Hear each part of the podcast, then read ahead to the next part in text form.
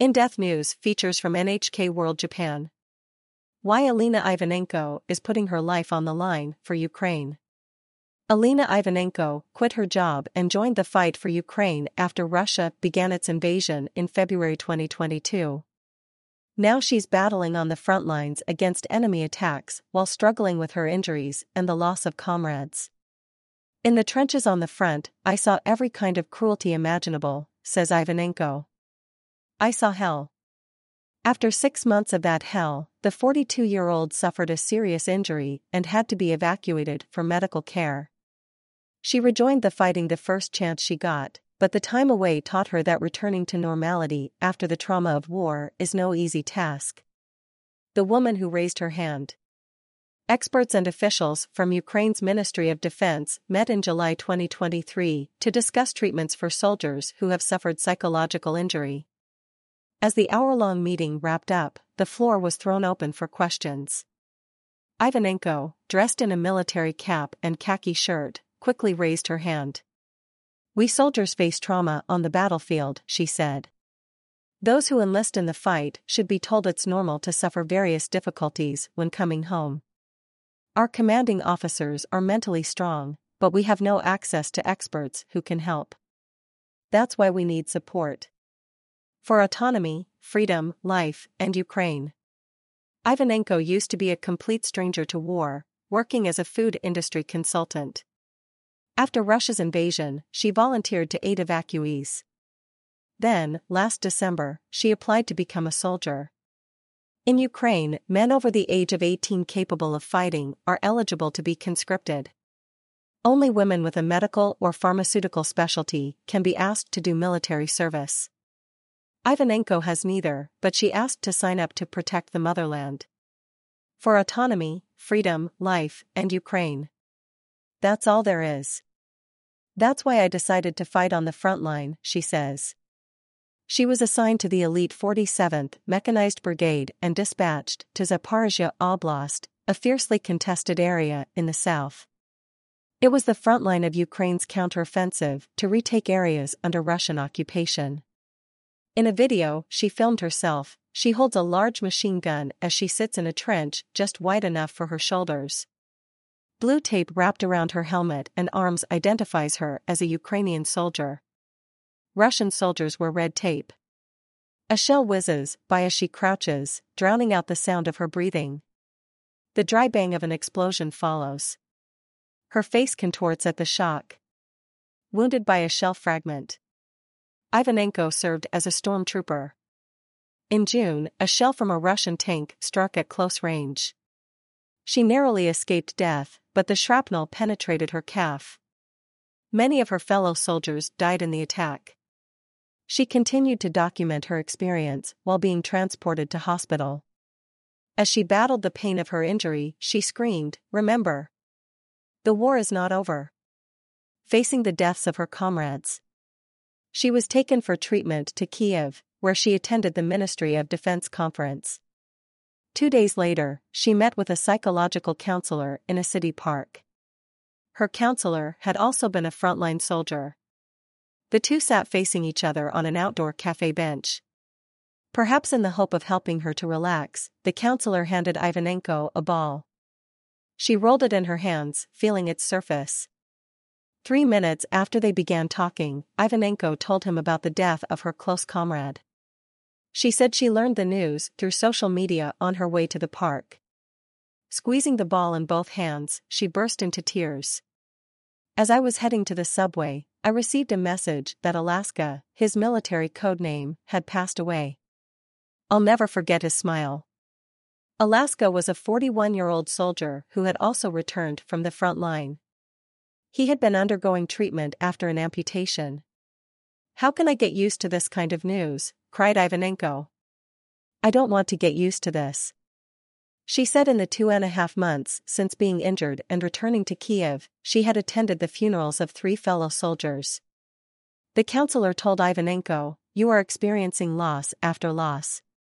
Putting yourself in surroundings where civilians live normally will let you gradually soften that pain. He advised her to immerse herself in a calm environment. This is not the city I should be in. But after all she had been through, Ivanenko found this no easy task. Despite Russia's continuing attacks, most businesses in Kiev are operating as usual. On the surface, it seems as if the city is going about its everyday life. Ivanenko confessed the mental burden she feels from this ordinariness. She recalls one day visiting a restaurant with a friend, where she witnessed a dispute between a customer and a staff member. She thought, why are they arguing over something so trivial when their own soldiers are fighting for life or death? She admits she began to feel these are not the kinds of people we should be risking our lives to protect. She began feeling increasingly disillusioned with life in Kiev. The fact that her comrades were still out there risking their lives made her determined to go back and join them as soon as her injury healed. Fleeting time with family. Doctors remove a shell fragment from the wound, but would not give her a clear go ahead to return to the fight. Instead, she was told that if she pushed herself too hard while her wound was still healing, she might end up disabled. There was a hole in my leg, but luckily, the leg itself is okay, she says. While convalescing, Ivanenko spent a brief time at home in Odessa Oblast with her family. I stayed for about a week with my parents. We talked, I helped around the house, and we laughed a lot. We had fun. It's a warm home, she says.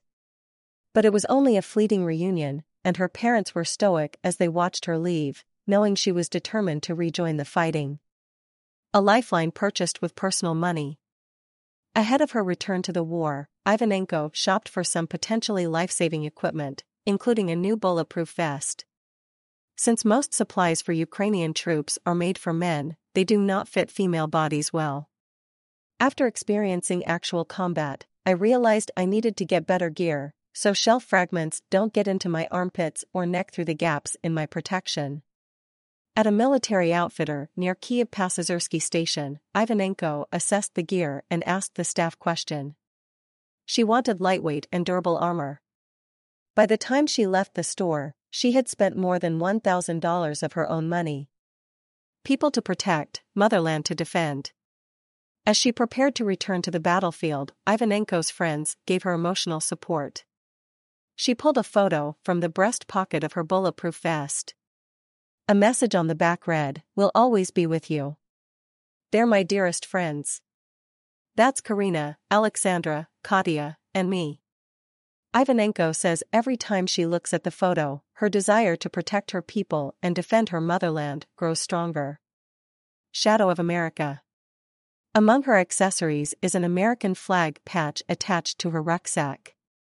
When I applied for the military, I underwent training at a base in Germany, and my instructor was an American, she explains. I received the patch as a good luck charm. I traveled overland to Poland and took a flight to Germany.